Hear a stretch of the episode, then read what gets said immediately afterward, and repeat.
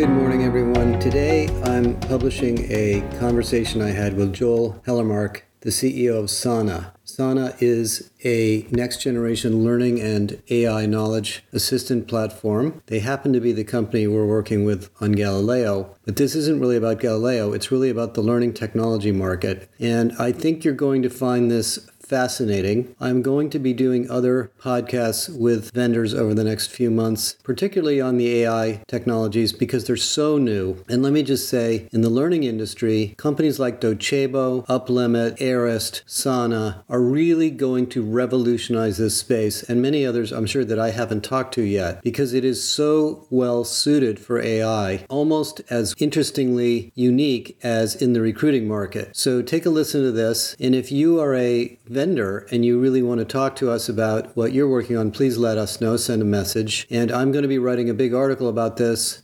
which will be entitled The Autonomous Learning Platforms That Are Coming, which I wrote about in the predictions. And you'll hear from Joel the vision of something that I think I started working on in 1998, to be honest, that has been very hard to achieve in organizations, but I think it's actually possible now. So take a listen, and at the end, I'll do a little wrap up. Okay, I'm here with Joel Hellermark, the founder of Sana. Sana Labs? Sana. We just go by Sana now. Great. And as most of you know, Joel and I are working together on Galileo, and Sana is our partner on Galileo. But we're not going to talk too much about Galileo. We're going to talk about Sana and Joel. So, Joel, maybe to get started, tell everybody about your background and what made you decide to start Sana. Of course. So I was very fortunate to grow up uh, during a time where where with an internet connection you could effectively learn anything. So I came across these uh, Stanford courses from Andrew Ng and at the age 13 I was I was able to just take them on on on my computer at at home and I really got obsessed with with programming and I I spent uh, quite a few years working then as a, as a software engineer. And at that beginning i was really interested in from the beginning machine learning but but equally human learning. And i got obsessed with what is this process that enables humans to acquire new new knowledge. And i founded my first ai company when i was 16 and then when i was thinking about what to do next i started thinking about hang on a minute hang on a minute. How long ago was that so it was about 11 years now. So, so you've been doing this for a long time since you were a high school kid, basically. Yeah, exactly. Okay. All right. So I thought when I was uh, looking to what what I would do next, I was really inspired by by these historical Swedish entrepreneurs like Ingvar Kamprad, who founded IKEA, for example, and and they really spent an entire career, you know, 60 plus years pursuing a problem. And I thought, if I wanted to do my life's work now, I better select a problem that I, I care about very deeply. And and this intersection of human learning and machine learning had long been a, a big obsession of mine. So that's what I set out to pursue back in back in 2016, and and that led to to Sana. And and since we've we've shipped several products at at that intersection of machine learning and, and human learning. So, you know, it's funny. I mean, we kind of grew up in a parallel universe. I'm a little bit older than you, but I stumbled into online learning in 1998. and so I would agree with you that human learning using technology is a is a never ending challenge really. It's quite interesting how challenging and different it keeps becoming. So when you started this did you know that there was such a thing as a learning management system and all this infrastructure and all this history of this stuff? How did you come to know the space? It's an incredibly good question because I didn't, but then I came uh, across this great mind called Josh Bersin, who uh, who taught me all about it. So I, I I heard about learning management systems all of the time when I was out talking to customers, and I didn't quite want to frame it that way because I preferred the sort of first principles way of reasoning of okay, what's the problem? We're trying to have folks learn something here and then architect a, uh, a solution around that problem rather than sort of get caught into the existing categories of LMSs and LXPs and authoring tools and and so on. But I remember the first time I sort of saw this table you created about what sort of fit into to to each category and and that was actually the first time I I understood what what an LMS was. You know, Joel, this is going to sound really funny to you, but in 1998, when I fell into online learning, it was before the internet was really very big. We built a product at a company that I was at called Arista Knowledge Systems that was basically a knowledge management system for learning, and we couldn't get anybody to buy it. nobody, because nobody understood what the heck we were talking about. So in many ways, you're, you know, right where the market has been trying to go for a long, long time. So given that you've now learned that you call Sana an LMS, yeah, it's really much, much more than that, right? I mean, my perspective, you guys have heard me talk about this. I think learning management systems are management systems. They're not learning systems. And that was why the M was always in the abbreviation. But now they're really learning systems. So tell everybody on the podcast what you're doing that's different from what most people would think of as an LMS. Of course. And we, we want to make sure we also deliver really well on, you know, sort of the, the classical LMS tasks. But but we also don't want to get stuck in in in that category because to your point it, ultimately it is about learning and i always thought it was such a messy ecosystem you would bring in an lms then an lxp and then an authoring tool and you would stick these together and then you might add enterprise search and a knowledge management tool on, on top of that and, and so on so what we aim to do is solve this in a in an end-to-end way meaning build the best tools for you to create the knowledge with a multiplayer editor with interactive cards that allows you to create really delightful content an editor that is ai assisted. So you don't have to create all of the content yourself. You have this ai copilot with you. You can just upload a pdf have it automatically generate an entire interactive course. You can tell it to generate a question or a poll or an interactive card card for you a tool that solves the analytics really well you can build custom dashboards to understand how your learners are, are progressing how the content is is is is performing a tool that made the learning uh, process highly personalized in the sense that it adapted the content to each individual learner to their knowledge level, their interests, and and so on. And finally, that also enables you to just put this entire process on autopilot. So you had all of the automations you you needed, and and when we looked at that, we also took some inspiration from marketing automation platforms, and in terms of how you could set up triggers and so on to deliver the right learning to the right person at, the right at the right time. So although we play in the LMS category and we make sure you know we deliver on on everything you need there. We also want to go far beyond that because we think that's such a legacy cate- category that you know every time I I hear us described as an LMS, it kind of hurts a bit. but I also know that that you know that's that's ultimately the abbreviation that that folks are looking for when when buying. Yeah, I think well, I think you have to kind of stake out that category because it's such a big space and people know what it is. So so this idea of about this idea of autonomous learning. So, as I was writing the predictions report, I was reading about autonomous driving and the five levels of autonomous driving. And I, I, don't know if you saw this chart I put together of the five levels of autonomous learning. I mean, I think there's an analogy there. Is is that where you sort of see this going? Where some content is generated automatically, some content is available directly on demand from the source, what about the human live part of this? How do you see this all coming together?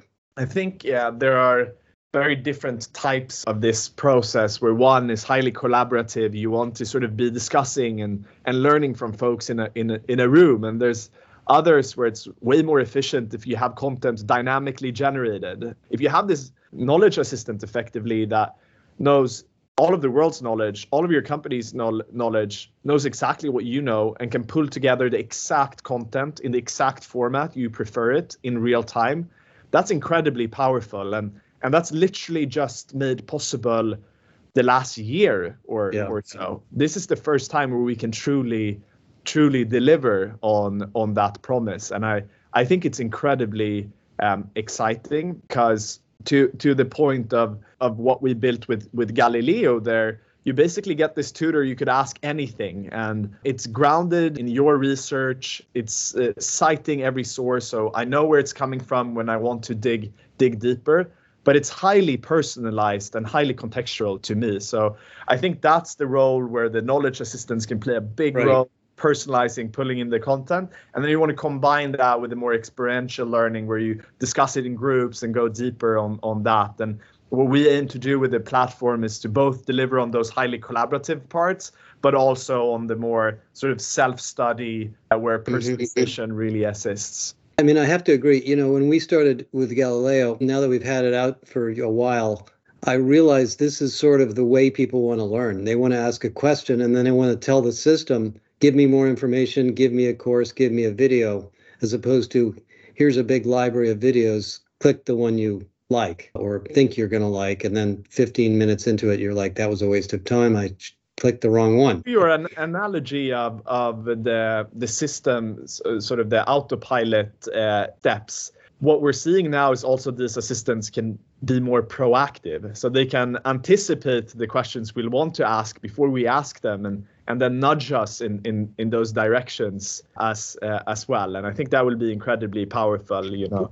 You know, let me ask you about that particular topic. So many of the older LMS vendors tried to do that. If I think back about Saba, not Sana, and many of the other vendors at sort of that ilk, what they would do is they would say, You're an employee, this is your job title, this is your level, this is your job description, this is your competency model, here's your course. Oh, you're level one, here's your course. You're level two, here's your course. That was about as personalized as they got. How do you see Sana capturing enough information about people to actually recommend what the system thinks they need? I think the, the first point is what is the atomic unit? And historically, the atomic units have been so big that uh, no matter how good your recommender systems were, it didn't feel very personalized.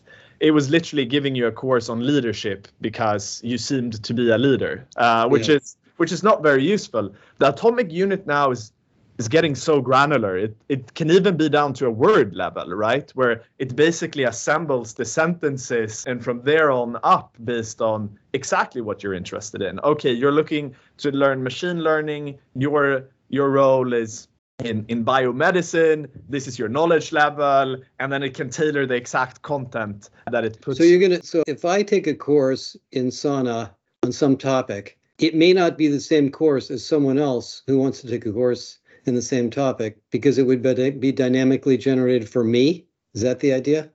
Exactly, and I think increasingly so. You know, we're we're now at, at the at the the beginning of this phase, but even choosing the unit. So we we hear a lot of folks that uh, we just introduced automatically generating the the text to speech on the content, and we hear a lot of folks that like to listen uh, listen to the content. We also have other folks that love to chat and have the more Socratic method where they keep asking questions and and so on.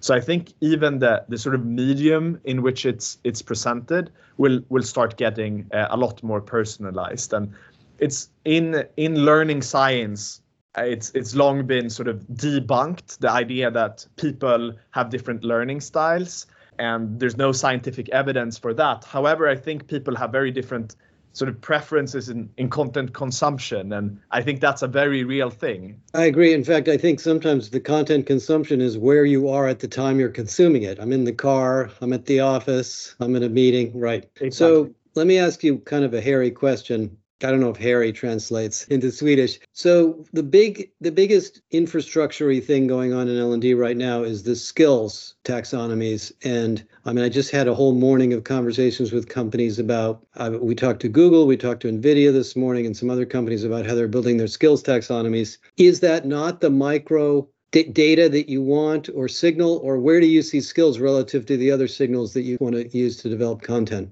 There's the higher level sort of skills. You build a skills taxonomy, you assign the skills taxonomy to all of the content, you level folks at which sort of knowledge level they're they're at according to these skills and and then you provide very sort of tailored content uh, accordingly and that's inevitable and it, it makes a makes a lot of sense. But where I think it gets real interesting is of this very granular personalization, uh, where people get to develop very specific skills in their day to day together with this these knowledge knowledge assistants and and that's where I think we can see a, a, a true true shift in in the if sense. we took if if we think about like since you and I are working together on all this content that we have, so if we think about this big corpus of content that some company has, and then some project comes along and the the HR department decides, you know, we need a new skill in, you know, some biomedical science if I'm a pharma company or you know some compliance thing if i'm a, if an automobile company. How would the sana lms use that skills data to dynamically or algorithmically build a solution that would be relevant to this? Because the skills data that's coming from the rest of the hr system is pretty coarse. It's pretty it's it's a word or a phrase. Exactly. And i, I think that's where it's sort of higher level directional where you say we want folks to uh, develop AI ethics skills as we're we're starting to interact a lot with with with these tools. And and then you would use that but then you would need to start tailoring it because if I'm a software engineer it means something very different from when I'm I work in marketing or or design. And and and then you get another level of, of tailoring and then the subsequent level is okay I'm I'm in marketing but what's my knowledge level and what prerequisites what prerequisites do I have? But then you have this sort of very granular level where you're in marketing, you're facing a specific issue. So you're running a new campaign, you're using this this new AI tool, and you're unsure uh, how how you could be using it and what data you you can use and and so on. And you're faced with this very specific challenge, which you need a set of skills for. When you when you effectively uh, instruct the system that this is the situation and then it pulls together all of the resources and it literally puts you at the the second in the video you you, I you see. so it's really exactly like what we're doing with Galileo in a way. Is the, is the user or the system is asking a very specific question about a scenario and a situation and then the system is assembling content. And I think you need to deliver on all steps of that journey, right? Like yeah. I think that's that's one way then you also want to make sure they just get assigned the courses they need to develop that specific AI ethics uh, skill. You want those courses to be personalized and and, and so on. Um, but one aspect of of the skills building that I think has been been lacking is that sort of real time tutoring. That's really exciting. So of course you need your skills taxonomy, you need your content to be tagged to your skills taxonomy and so on. But but what I find really exciting is as you develop those skills, how can you assemble the content dynamically based on the exact sort of right. skills you need on uh, to solve the, the task at, at hand? I completely get it. And because I've also seen your system and we, we've worked on it so much together. So, given that idea, which is a, obviously a pretty powerful idea, how hard is it for anybody else to do this? I mean, if I'm a good software engineer and I pick up ChatGPT and understand the APIs. I don't even know how you guys built your company and where you got your engineers from, but is this going to become a common thing across all of the learning platforms? Or do you think there's, you know, something unique and competitive here that you guys have already figured out? You don't have to tell me what it is, but give me a sense of because I'm t- the reason I ask is I know most of the LMS vendors, and frankly, most of them are not working on this. Most of them are working on small things, skills taxonomies, a content generation tool that generates sort of static content from from uh, documents. How much of a lead do you think you guys have? I think the the final point you, you make there is, is a is a really interesting one because the if you're not translating it into something that's really engaging, it doesn't matter how good that AI technology is. So so you have to ask yourself, you know, what what is the atomic unit of this content? If we're just pushing out, you know, this wall of text documents with multiple choice uh, questions, it still won't be a very exciting uh, learning experience. So one area we invest a lot into is making sure that the units that you can create in the platform are super interactive and enjoyable to to consume and multimodal and and, and so and on. And visually interesting, I noticed too. You guys are very visual in a lot of your design. Exactly. Yeah. So we put a lot of effort in into that. You know, what is it that you can create using using this? And then the second uh, area is is the one around you know how does this sort of AI uh, uh, assemble this and I, I think in, in order to truly get it get it right, uh, there's it's a it's a big ranking problem and it's a big search problem and uh, and uh, that is in in fact very difficult to solve. You want to pick the right assets created by the right author. You want to rank those those effectively and and there's a there's a lot of work that goes into building a good search engine and and that's in fact what what is powering these generative technologies uh, today you combine a search engine with a generative technology so that the the LLM is fed the appropriate context to do its its generation. So there's some so there's some serious heavy duty software engineering under the covers here. This is not a simple problem.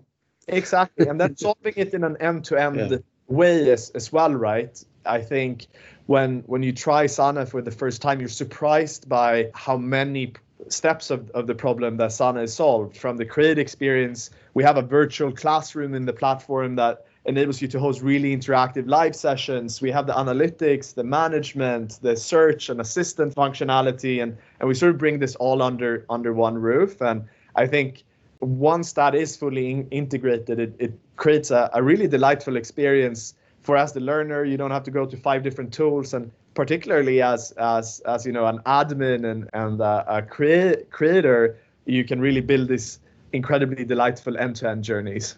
Well i certainly agree with that. I've seen it. Two more questions sort of about the market and then maybe a, a little bit more on uh, we'll wrap up. So there are two sort of use cases that seem to me to be challenging with this ai oriented approach. One is compliance training which I did a lot of at Deloitte. I actually had to do it, take it, where, you know, in regulated industries, in regulated safety applications, there is a annual or periodic compliance process. You really do want to test people in some way. Sometimes it's a practicum, sometimes it's a knowledge test, it's a simulation and then that data has to be used. Have you guys thought about all that and how you're going to handle those kinds of use cases? How are you going to assess somebody's actual capability in something? Of course, I think it's easy when when you know you you go on a podcast. It's easy to to get uh, you know talk about the the future and so on. But these are very real challenges. I'm not trying to simplify the problem. I just want to get your perspective. but but you know compliance is, is not always the first topic that that comes up in in, in podcasts. But it is a very real challenge. That it's actually a pretty big area. that the LMS market is kind of locked into.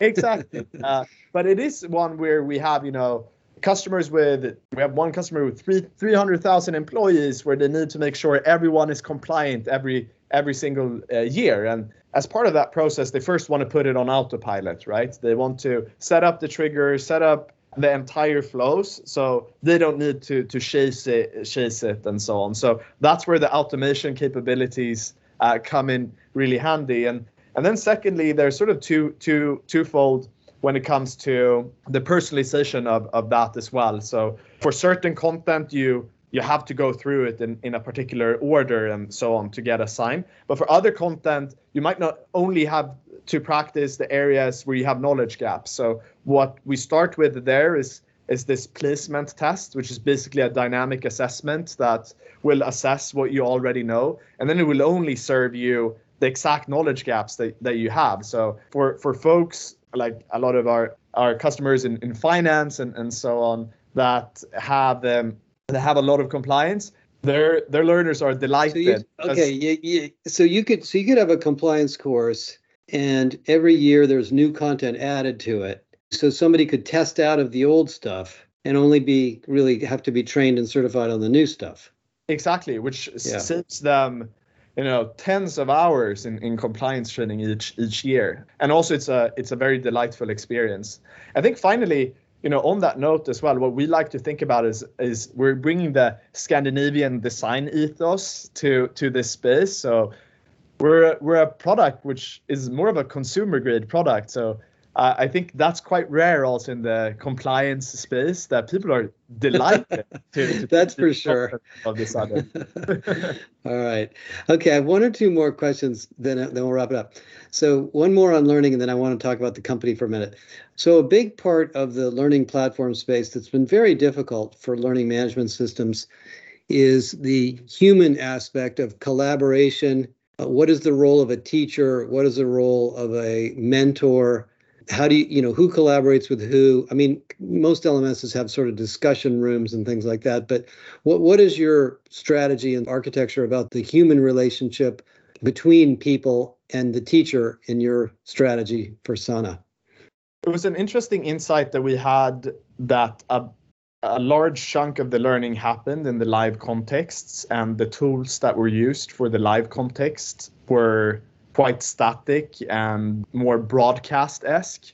And that's why we uh, built out Sana Live, which is this really interactive virtual classroom, if if you like. And and what that enables you to do is set up sessions with a whole lot of interactive cards, polls, reflection cards, and so on that can engage the, the groups. So as a facilitator, you can just click next and you have the next interactive card, click next and you have the next one. So it's really easy for you to facilitate that.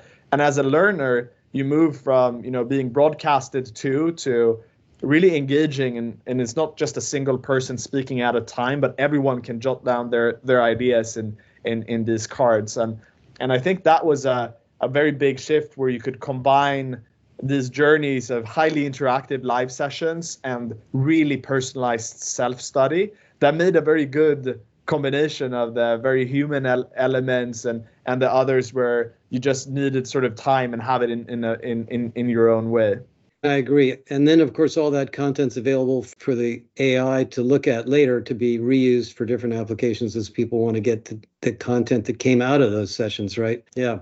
Okay. So, what another question for you, and then um, and then we'll kind of wrap up a little bit. So, you're I don't want to ask you how old you are, but you're a relatively new CEO. How do you build a great company? And maybe the Swedish culture is unique and part of this, but how do you stay ahead of the market?